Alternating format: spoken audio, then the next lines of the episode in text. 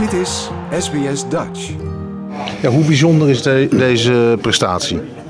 Enorm, enorm bijzonder. Om, omdat we in principe echt eh, historie hebben geschreven. Daar hebben de jongens ook allemaal voorgehouden. Hè. We hebben toen 4,5 jaar terug gezegd, of Graham met name, we, we willen de, de, de, de greatest Socceroos team ever. Hè. Het grootste, beste Socceroos team ooit worden. En dat is een, een, een, een, onderliggende onderbewustzijn, motivatie geweest die continu zeg maar, daar aanwezig is geweest. Nou, om dat te doen, ja, moet je dan je kwalificatiewedstrijden winnen. Om dat te doen moet je, en wij kwamen in die play moet je die play-offs winnen om naar de WK te komen. En dan ben je er nog niet. Want als je hier dadelijk zegt van oké, je gaat weer terug, dan heb je nog niks bereikt. Dus dat was een enorme, enorme motivatie voor al die jongens. Ja, maar daar zit natuurlijk bij, je gaf net al aan, er zitten geen spelers uit de Premier League, Bundesliga. Dus je moest echt werken aan het sterkste team. Ja, absoluut. En, en dat zeg ik ook. Hè. We hebben geen individualisten eh, die er bovenuit steken. We hebben een aantal hele goede individuele spelers. Dat is iets anders. Maar het team is de ster. Die samenhorigheid, dat togetherness, die fighting spirit. Never say die. Maar, maar daarbovenop hebben we gewoon, ook gewoon hele goede tactische plannen. Die jongens dat perfect uitvoeren. Plus het feit dat we ook altijd hè, naar voren willen toe. We willen altijd druk zetten als het kan, waar het kan. Hè. Het is niet zo, we graven ons in en dit en dat. Waar we kunnen gaan we druk zetten. Ja, en we moeten gewoon proberen iedereen in hun kracht te laten spelen. Ja, en eh, ja, dat valt niet altijd mee, want je komt natuurlijk op tegen gewoon hele goede tegenstanders. Laten we wel weten, Denemarken was nummer 10 in de FIFA-rankings. Ja, er zitten 20 plaatsen tussen. Dan, dan zie je het Nederlands, eh, Nederlandse element. Hè? Eh, Graham Arnold met zijn historie als speler in eh, Nederlands betaalde voetbal. Jij als assistent bondscoach. Guus, als, eh, Guus Hiddink als adviseur. Kan je een beetje uitleggen hoe de rolverdeling is geweest? En, hoe, en hoe, hoe, hoeveel Hollands glorie kleeft hieraan? Nou, waar ik heel erg trots op ben, want Australië heeft natuurlijk een hele directe en sterke band met Nederlandse trainers gehad hè, door de jaren heen. Guus, wat je al zegt, die in 2006 het voor elkaar kreeg om door de groepfase heen te komen. Geweldige prestatie. Pim Verbeek, die het natuurlijk ontzettend goed gedaan heeft. Hè, die, die miste dus net, want die had hetzelfde resultaat. Hè. Eén verlies, één gelijk, één winst. Maar die werd door eh, doelsaldo uitgeschakeld. Dat mag ook wel eens gezegd worden.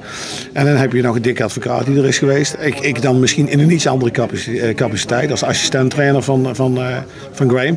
Maar eh, voor mij, ik ben er super, super trots op. Eh, ik heb al zoveel mooie dingen mee mogen maken in mijn, in mijn carrière. Ik ben niet iemand die met name eh, zeg maar erg gedreven wordt door ego om te zeggen van ik moet de grote man zijn en ik moet vooraan staan. Dat heb ik nooit bij Man United gehad. Dat heb ik nu ook niet. En Graham en ik, we werken echt perfect samen. Hij, hij laat mij in mijn kracht.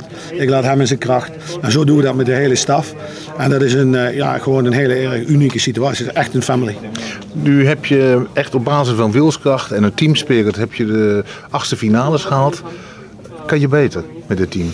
Nou, weet je wat het is? eh, Ja, we zijn eigenlijk te gek voor woorden dat de FIFA een, een programma in elkaar sleutelt. Waardoor je al sowieso hele snelle eh, turnovers hebt. Hè. Na vier dagen moet je weer. Nou, we gaan naar de groepsfase en we moeten over drie dagen weer spelen. Nou, dat is eigenlijk, als je echt iemand vraagt die, die verstand heeft van, van, eh, van conditie, conditionering en ook mentale dingen, die zeggen dat is eigenlijk te gek voor woorden. En als je dan echt een hoogwaardig, kwalitatief hoog toernooi hebben, ja, dan moet je zoiets niet doen. Dan moet je iets meer rust geven om de zaak weer in de dingen te krijgen. We, hebben bijna, we kunnen niks doen in die training. Hè. Het is herstel morgen, het is herstel en dan boem, dan zit je alweer in die wedstrijd. Kunnen we beter? Het is voor, de, voor die andere ploeg precies hetzelfde. Maar ja, goed, waar gaan we tegen spelen? Argentinië, Polen, hè, misschien weet ik wie.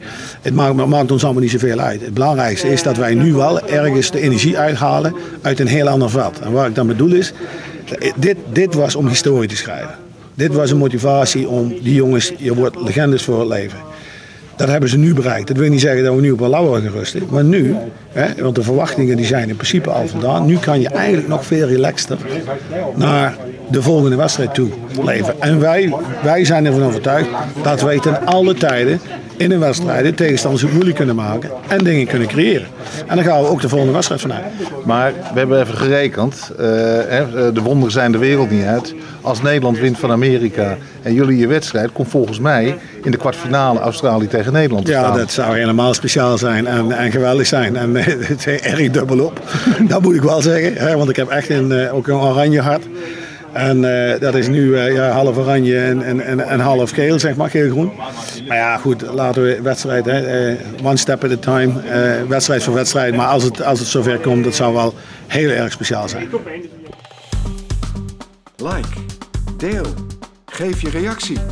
Volg SBS Dutch op Facebook.